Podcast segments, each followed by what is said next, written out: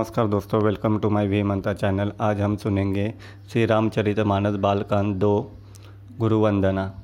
मैं उन गुरु महाराज के चरण कमल की वंदना करता हूँ जो कृपा के समुद्र और नर रूप में श्री हरि ही है और जिनके वचन महा मोह रूपी घने अंधकार का नाश करने के लिए सूर्य किरणों के समूह है। मैं गुरु महाराज के चरण कमलों की रज की वंदना करता हूँ जो सुरुचि सुगंध तथा अनुराग रूपी रस से पूर्ण है।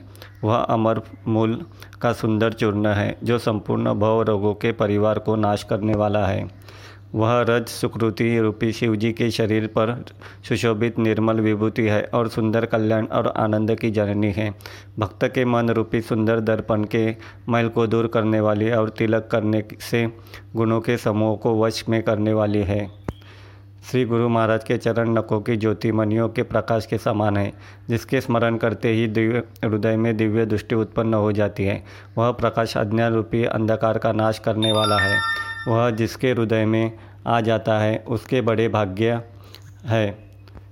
उसके हृदय में आते ही हृदय के निर्मल नेत्र खुल जाते हैं और संसार रूपी रात्रि के दोष दुख मिट जाते हैं और एवं श्री रामचरित्र रूपी मणि और माणिक के गुप्त और प्रकट जहाँ जो जिस खान में है सब दिखाई पड़ने लगते हैं। जैसे सिद्धांजन को नेत्रों में लगाकर सादर सिद्ध और सुजान पर्वतों वनों और पृथ्वी के अंदर कौतुक से ही बहुत सी खाने देते हैं। श्री गुरु महाराज के चरणों की रज कोमल और सुंदर नयनामृत अंजन है जो नेत्रों के दोषों को नाश करने वाला है। उस अंजन से विवेक रूपी नेत्रों को निर्मल करके मैं संसार रूपी बंधन से छुड़ाने वाले श्री रामचरित्र का वर्णन करता हूँ। Thank you.